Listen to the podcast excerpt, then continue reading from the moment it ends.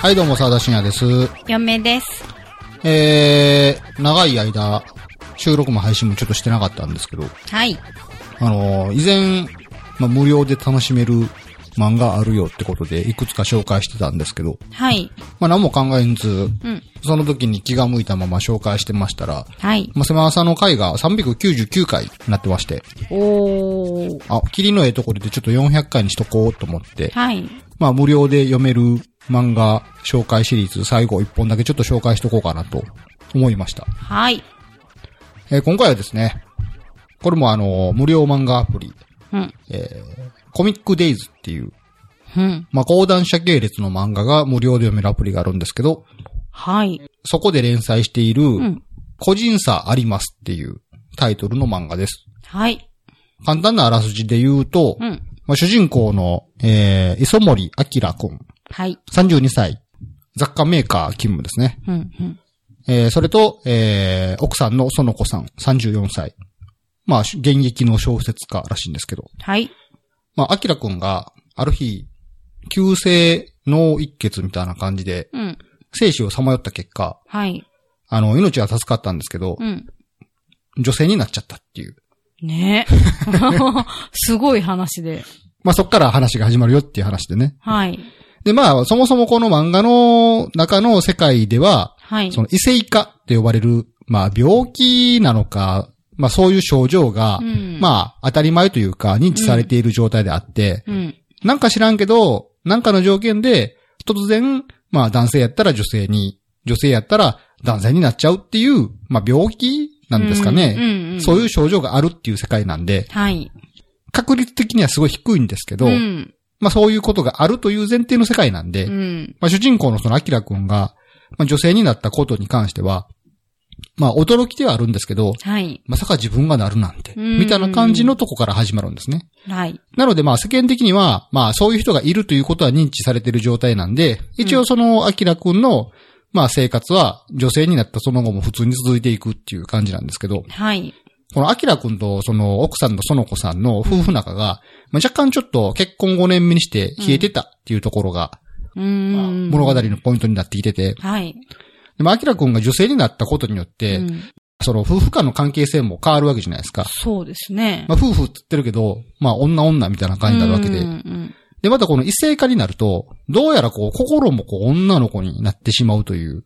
うん。ねえ。生物学的に、うんまあ、体が100%女性になるんですけど、うんまあ、それに伴うい、ん。心の方もうん、ちょっとずつ女の子になっていくみたいな感じで、でアキラくんも男性の時には感じてなかったいろんな感情っていうのをうんまあ感じていくようになるんですね。あ、そうなんですね。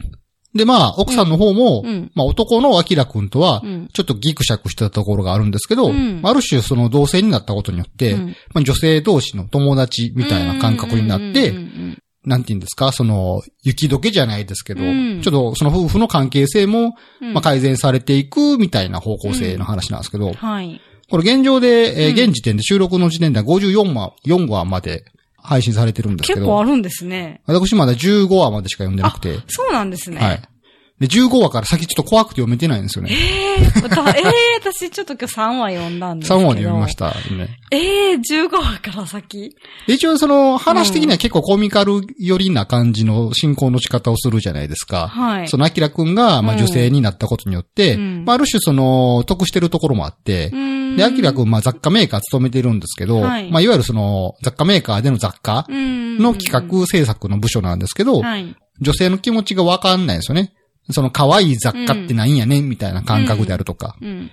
あの、マスキングテープを売ろうとするんですけど、うんうんまあマスキングテープの何がいいのとか、うんまあ、雑貨メーカーのそういう部署に言いながらも、まあ、そういう女性の言う可愛いとかそういう感覚がわからないって感じなんですけど、はい。女性になったことによって、うんある種そういう感性的なところもわかるようになってあ、くるっていう。そうなんや。まあ、そういう利点とかもあってね。えー、なるほど。で、会社の同僚なんかも、うんまあ、最初はその、アキラくんが女性になったことで驚きはあったんですけど、はい。まあ、そもそもそういうことがあるという世界なんで、うんまあ、徐々に慣れてきて、みたいな感じで。うんうんその、体が女性になっても、磯森は磯森だよな、みたいな感じで、うん。うん。あの、先輩のこの雪平先輩っていう頼りがいのある先輩とかあるじゃないですか。うんはい。まあそういうのもまあ、うん今まで通りまあ付き合おうぜみたいな感じで、うんまあ何事もなく、どっちかというと、女性になったことによってうん得するところがあるという話でちょっとコミカルな感じで進んでいくんですけうど、はい。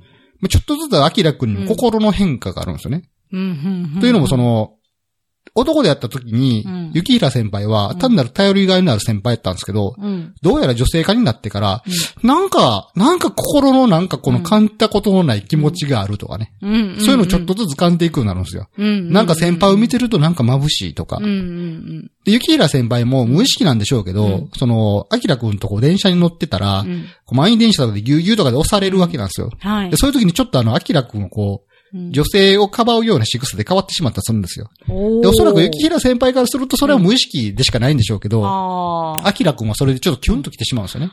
あ。そんなシーンも今後出てくるんですね。で、言ったらえー男性の時にはそれは感じたことのない感覚やったから、はい。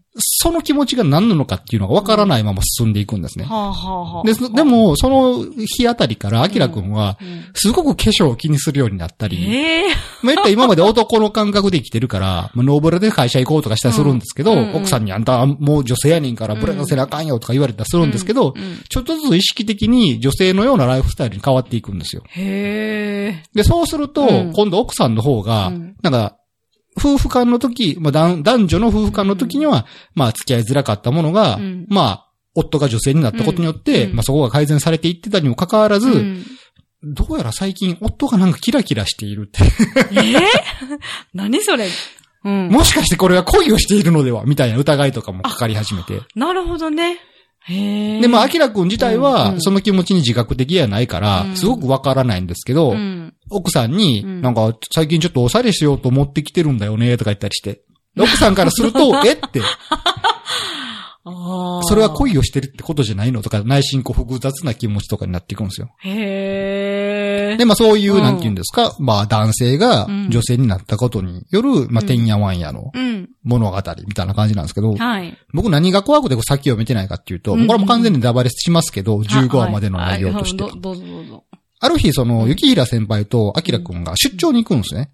ええうん、で、そ、そもそも、磯森明っていう名前で、んまあ、ホテルの予約をしてるんで、はいホテルの人は同性やと思って、あ同じ部屋に。に、雪平先輩と明君が同じ部屋に部屋を取ってしまうんですよ。へえ。でまあはい。見てくれ女性やけど、うん心の中男やから、うんええやろって思って、うんうん大丈夫っすよ、なんもないっすよって行くんすけど、ふとした時からこう、なんかちょっと、漫画でよくあるこう、うんちょっとつまずいてベッドに押し倒しちゃうみたいなよくあるシチュエーションあるじゃないですか。あーはい。あれによって、うん雪平先輩うもん衝動が抑えきれなくなって、えセックスをしちゃうんです よね。嘘セックスをしちゃうんマですジよ。でわ、浮気不倫か。です。まあ言ったらそれがまあうんうん浮気になるのか不倫になるのかじゃないですか。えでえ、もとりあえず先輩、このことはまあなかったことにしましょうみたいな感じ。うん気にしてませんからと。そもそも男同士ですし、みたいなう感ん、じに。っ男同士です。うーん、うん、うん。て言ってその日をうやむやにして終わらそうと思うんですけど、はい一晩明けたらう、ん。アキラくんが男に戻ってたんですね。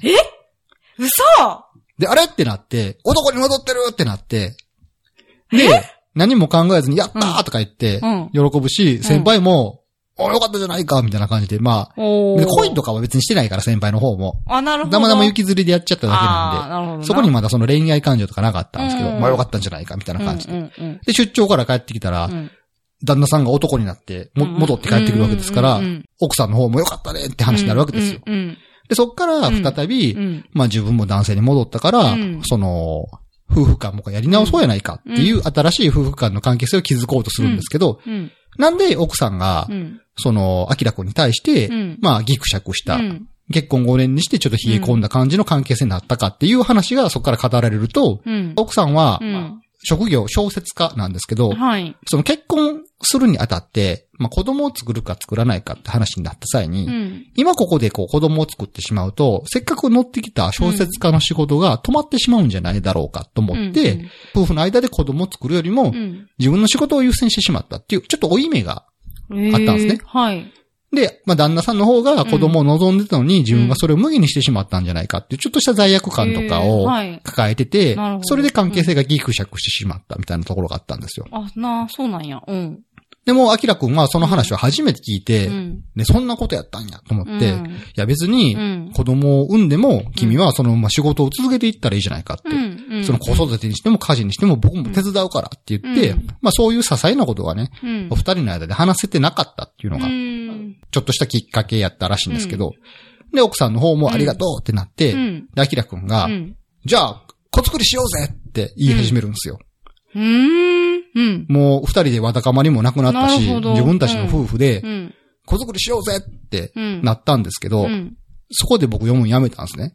なんで え、だってセックスしたら性別変わるわけじゃないですか、きっとね。え先輩とセックスしたことによって男に戻ったわけでしょ。で、一応漫画の中ではなんで男に戻ったのっていうことはほ、んまやうん分かってない状態で進んでる。なんか知らんけど、あー男になってなんですけど、おそらくこれ奥さんとセックスしたら、また女性になる可能性があるじゃないですか。ほな ら、ほなら、なんで女性、じゃあ女性から男性に戻ったってことは、誰かとセックスしてるよねって話になりますよね。やばい。え、じゃあこれはどういう泥沼になんのと思って、えーわ怖っと思っいて、や、ほんま、え、そうだってまだそれ15話でそれでしょそう。え、53、4やったっけま今だ。 54。話まで配信されてるんですけど。どうえ、どうななってるんと思のって、ちょっと怖くて読み進められてないんですよね。あらららら。そで、う。漫画のその15話の最後の方にも、うんなんか大事なことを見落としていたのだったとかナレーションが入ってて、ええ、怖 っ。そうやんなって。やばなんで男に戻ったかって言ったら、うん先輩とセックスしてるからやん。と思やってばいじゃん、それ。じゃあ奥さんとセックスしたら、うんまた女性になるんじゃん。じゃあ、ええ、奥さん。なんで男に戻ったのってなるやん。なるとやかん。っていうのわらかを。まり以上のもの生まれるや んか。え、でも、え先輩、同性同士じゃし、浮気なん、不倫なん、なんなんとかね。え、ほんまに。ちょっと服、そう服、な、なんなんどうかん、どう解釈したらいいんやろ。だから男女の性差を飛び越えた、うんまあそういう、うんなんとも言えない、その感情のこの泥沼化になっていくんかなと思って、ちうーんょっと怖くて読み進めてないんですけど、いや、なんかちょっとそれ聞いたら、ちょっと、どうしようってなって今、 さっき読んで教えてって思うけどでも。すごい先が気になる漫画でね、面白いなと思っいて。やー、すごいなんか新しい。い や、でもその主人公の人は体によって感じる体感とか感情とか本能がさ、二つあるわけやから、なんか自分がすごい、ほんまの自分って何なんええとまか、あどうなるんでしょうなね、んかそういうとこすごろいね。混乱しそうですよね。どっちが本当の自分みたいな。ええー。まあすもう呼んでくださいよ、沢田さん。まあまあどういう流れになるんかはね、わかんないですけど、意外と軽くさらっとそこはなんか過ごされていくんかもしれへんし。あーなたんかなだちょっとなんか、え、そうやんって、そういうことやんなと思う。まあ皆さんもこれね、あのー無料で読めますので、はい。ガンガン読み進んでいただければいいんじゃないかなと。そうですね。はいぜひ。私もちょっと気持ちが落ち着い たら、続きを読もうかなと思ってます。はい。はい、終わりましょうかね。はいえー、お送りしたのは、沢田信也と、嫁でした。それでは皆さんまた次回、さよなら。さようなら。